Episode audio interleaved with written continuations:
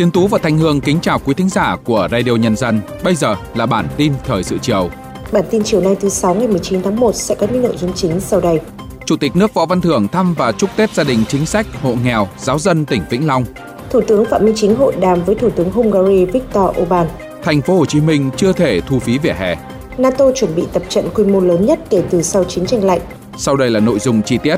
Sáng nay 19 tháng 1, Chủ tịch nước Võ Văn Thưởng cùng đoàn công tác Trung ương đã thăm chúc Tết tặng quà gia đình chính sách, người nghèo, công nhân lao động tại huyện Trà Ôn, tỉnh Vĩnh Long. Cùng ngày, đến thăm chúc Tết tại Tòa Giám mục Vĩnh Long, Chủ tịch nước Võ Văn Thưởng đã thăm hỏi hoạt động của Tòa Giám mục Vĩnh Long và gửi đến các chức sắc chức việc và đồng bào công giáo giáo phận Vĩnh Long lời chúc mừng năm mới mạnh khỏe, hạnh phúc và đạt nhiều thành công. Trong chuyến công tác, Chủ tịch nước Võ Văn Thưởng cùng đoàn công tác của Trung ương đã đến dân hương, dân hoa tại khu lưu niệm Chủ tịch Hội đồng Bộ trưởng Phạm Hùng và khu lưu niệm Thủ tướng Chính phủ Võ Văn Kiệt. Tối ngày 18 tháng 1 theo giờ Việt Nam, lễ đón Thủ tướng Phạm Minh Chính thăm chính thức Hungary đã được tổ chức trọng thể tại quảng trường nhà Quốc hội Hungary dưới sự chủ trì của Thủ tướng Viktor Orbán. Sau lễ đón, hai thủ tướng đã hẹn gặp và có cuộc hội đàm thảo luận về nhiều nội dung quan trọng. Trong không khí chân thành, tin cậy và thẳng thắn, hai thủ tướng nhất trí tiếp tục tăng cường tiếp xúc và trao đổi đoàn các cấp, nhất là cấp cao, trên tất cả các kênh. Thủ tướng Phạm Minh Chính đề nghị Hungary tạo điều kiện thuận lợi cho hàng Việt Nam có mặt nhiều hơn trên thị trường Hungary, nhất là nông lâm thủy sản.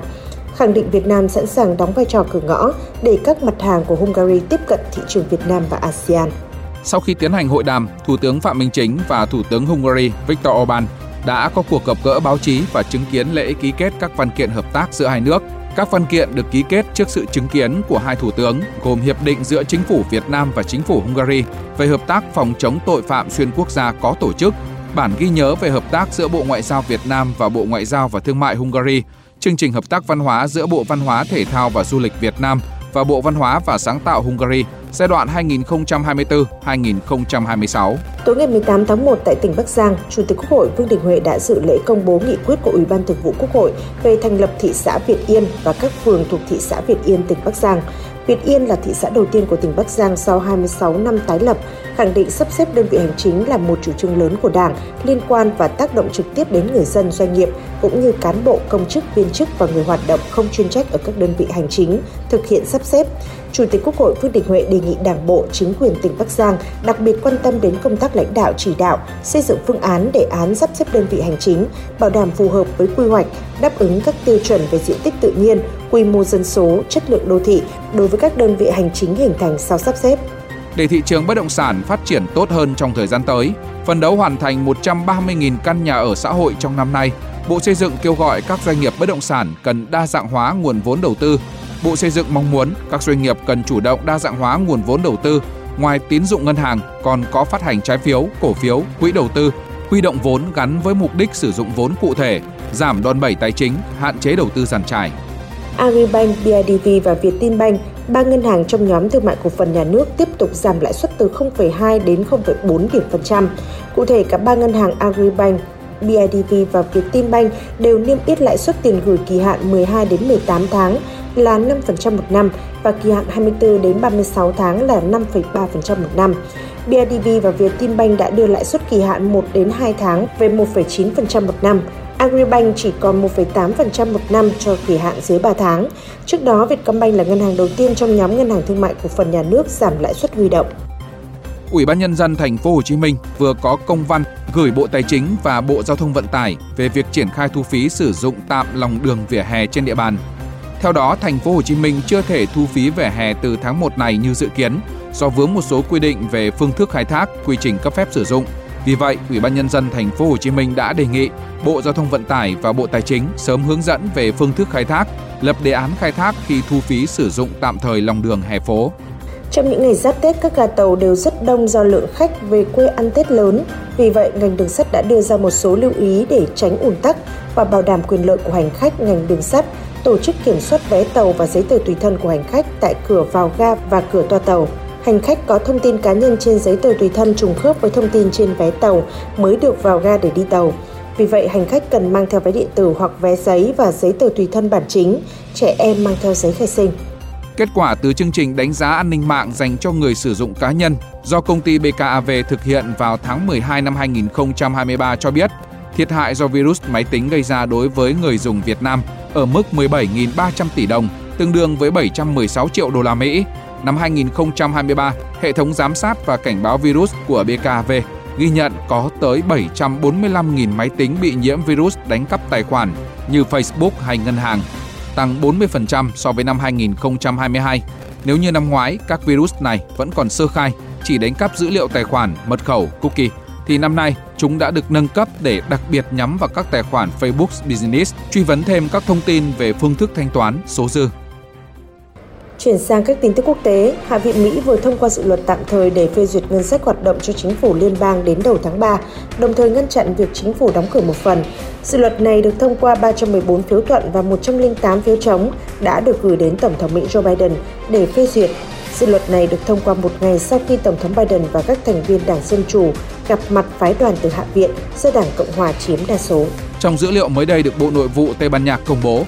lượng người di cư tới Tây Ban Nha bằng đường biển đã nhảy vọt, tăng gần 300% so với cùng kỳ năm 2023. Dữ liệu liệt kê có tổng cộng hơn 3.600 người di cư tới Tây Ban Nha bằng đường biển, trong đó 95% đi tới quần đảo Canary, quần đảo Balearic hoặc tới thẳng đất liền Tây Ban Nha. Đa số những người di cư tới từ châu Phi. Tuy nhiên, số người di cư tăng gần 4 lần, nhưng số thuyền cập bến được thống kê chỉ tăng từ 65 lên 80 chiếc. Kỳ Thế vận hội mùa hè tại Paris 2024 đã tới gần, các khâu chuẩn bị cho sự kiện quan trọng này đang được hoàn tất. Tuy nhiên mới đây, nước chủ nhà Pháp lại tiếp tục phải đối mặt với một vấn đề mới trong công tác tổ chức. Cụ thể, các nhân viên cảnh sát cùng một thành viên trong cơ quan pháp y và chính quyền đã xuống đường biểu tình đòi quyền lợi. Các cảnh sát viên yêu cầu một khoản thưởng trị giá là 2.000 euro kèm theo bảo đảm về các dịch vụ trợ cấp xã hội khác.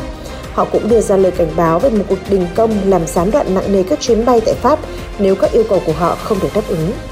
Hơn 250 tỷ phú và triệu phú mới đây đã gửi thông điệp tới giới hoạch định chính sách, đề xuất được đánh thuế tài sản để đóng góp vào các dịch vụ công. Tờ The Guardian trích dẫn bức thư ngỏ của các tỷ phú và triệu phú gửi các nhà lãnh đạo thế giới có đoạn. Yêu cầu của chúng tôi rất đơn giản. Chúng tôi yêu cầu bạn đánh thuế chúng tôi, những người giàu nhất trong xã hội. Điều này về cơ bản sẽ không làm thay đổi mức sống của chúng tôi, cũng không tước đi quyền lợi của con em chúng tôi và không gây tổn hại đến sự tăng trưởng kinh tế của quốc gia chúng tôi, nhưng sẽ đóng góp tích cực vào khoản đầu tư cho tương lai dân chủ chung của tất cả mọi người. Tổ chức quân sự Hiệp ước Bắc Đại Tây Dương NATO ngày 18 tháng 1 thông báo sẽ tổ chức cuộc tập trận với quy mô lớn nhất kể từ sau chiến tranh lạnh với tên gọi Người bảo vệ kiên định 2024 với sự tham gia của tất cả các quốc gia thành viên cùng Thụy Điển trong thời gian nhiều tháng. Cuộc tập trận sẽ huy động khoảng 90.000 quân đến từ 31 quốc gia thành viên NATO cùng ứng cử viên chuẩn bị gia nhập Thụy Điển sẽ bắt đầu từ tuần tới và kéo dài cho đến hết tháng 5 năm 2024. Giữa bộn bề công việc Giữa những áp lực của cuộc sống Đôi khi chúng ta bỏ lỡ những dòng thông tin hữu ích trong ngày Hãy để Radio Nhân dân giúp bạn tiếp cận với những thông tin để mỗi phút chúng ta không bỏ qua bất cứ một thông tin quý giá nào bật Radio Nhân dân vào mỗi buổi sáng và chiều trên các nền tảng số hiện đại nhất để cập nhật những tin tức chính xác và hữu ích. Radio, Radio Nhân, dân, đồng, đồng hành cùng bạn, dù bạn ở đâu. Thưa quý thính giả, đến với Nha Trang Khánh Hòa, ngoài những danh lam thắng cảnh đẹp, khu nghỉ dưỡng đẳng cấp, du khách còn có cơ hội khám phá, tìm hiểu các di tích, công trình kiến trúc mang tính lịch sử và nghệ thuật cao với lối kiến trúc độc đáo. Một trong những điểm đến ấn tượng thu hút du khách khi đến với Nha Trang đó là nhà thờ Chánh Tòa hay còn gọi là nhà thờ núi, tọa lạc giữa trung tâm thành phố Nha Trang, mang nét đẹp xưa cũ với lịch sử hơn 90 năm tuổi. Đấy chắc chắn sẽ mang đến cho du khách những trải nghiệm thú vị về kiến trúc nhà thờ cũng như hòa mình vào đời sống, sinh hoạt tôn giáo ở đây. Thành phố biển Nha Trang xinh đẹp và quyến rũ, không chỉ có cảnh quan thiên nhiên thơ mộng, những bãi biển hoang sơ tuyệt đẹp mà còn có những công trình tôn giáo cổ kính, một trong những công trình ấy là nhà thờ công giáo nằm ngay trung tâm thành phố. Theo linh mục Nguyễn Công Đắc, tránh xứ nhà thờ chính tòa Nha Trang, nhà thờ chính tòa Kitô Vua hay còn gọi là nhà thờ núi Nha Trang, Nhà thờ nằm ở độ cao 12 m trên đỉnh đồi Hoàng Lân tại địa chỉ số 1 Thái Nguyên, phường Phước Tân, thành phố Nha Trang, tỉnh Khánh Hòa. Từ một ngọn núi được san phẳng, năm 1928, nhà thờ được người Pháp khởi công xây dựng và đến năm 1933 thì hoàn thành vật liệu làm thì à, các thứ thì xi măng sắt thép à, và đều đi từ bên Pháp đưa qua. Kính màu cũng là từ bên kia Pháp đưa qua. Ba quả chuông cũng từ bên Pháp đưa về. À, thì à, tất cả những điều đó là do công sức của à, vị là Louis Valet cùng với những ân nhân. Diện tích chính của nhà thờ là khoảng 720 m2, kiến trúc trên làm 3 phần rõ rệt, phần trên cùng gồm hành lang và hai tháp chuông, phần giữa là những ô cửa kính đầy màu sắc, trên cửa được tô điểm những bông hoa hồng. Tầng giữa cũng là nơi diễn ra nghi lễ công giáo của người giáo dân và tầng cuối cùng là cửa. Điểm ấn tượng của nhà thờ đó là hai chuông bằng đồng được treo trên tháp chuông. Được chế tạo và cung cấp trực tiếp từ hãng chuông nổi tiếng của Pháp. Bên cạnh đó, trên tháp chuông có gắn chiếc đồng hồ to, có bốn mặt quay ra bốn hướng. Người Nha Trang đôi lúc cũng không cần đến đồng hồ cá nhân vì mỗi lần muốn biết thời gian có thể nhìn lên đồng hồ tại nhà thờ núi. Điều này làm cho những du khách như bà Thanh Thủy rất thích thú khi đến đây. Mình đến mình thấy kiến trúc rất là đẹp, à, rất là cổ kính và cũng trang nghiêm. À, à, từ đường đi vô cho tới nhà thờ rất là đẹp lắm, sang lắm. Linh mục Nguyễn Công Đắc cho biết nhà thờ có mái vòm rộng, những ô cửa hình hoa hồng theo phong cách kiến trúc Gothic đặc trưng nổi bật như một dấu son giữa lòng thành phố. Phía trong nhà thờ có không gian rộng, thoáng đạt, phân thành khu vực cung thánh và khu phía sau cung thánh rất thanh tịnh, trang nghiêm, mang đậm phong cách Gothic do những bàn tay tài hoa của thợ xây dựng. Thánh đường rất rộng lớn và rất nhiều ánh sáng được kết hợp với các vòm uốn cong hướng thẳng lên trời, kiểu dạng như hình mũi tên rất hài hòa và đẹp mắt. Cái nhà thờ này ban đầu chỉ là một cái giáo họ, nó trực thuộc vào cái giáo họ là giáo xứ chợ mới ở cách đây ở vùng quê ờ, cách đây ờ, khoảng ờ, 5 cây số. À, nhưng sau vì cái nhu cầu à, làm việc của các viên chức người Pháp cũng như là công nhân à, nhân viên người Việt công giáo nhiều, thì phụ trách làm cho một cái giáo xứ hình thành nên một giáo xứ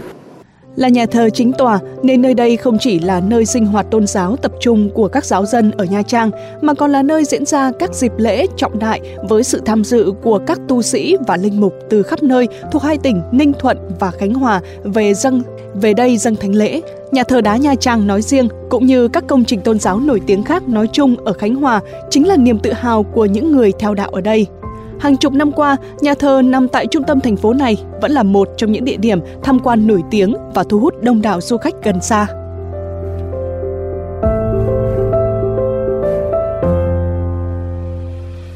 Ghi nhận vừa rồi đã kết thúc bản tin thời sự chiều nay của Radio Nhân dân. Xin kính chào tạm biệt và hẹn gặp lại quý thính giả trong các bản tin tiếp theo.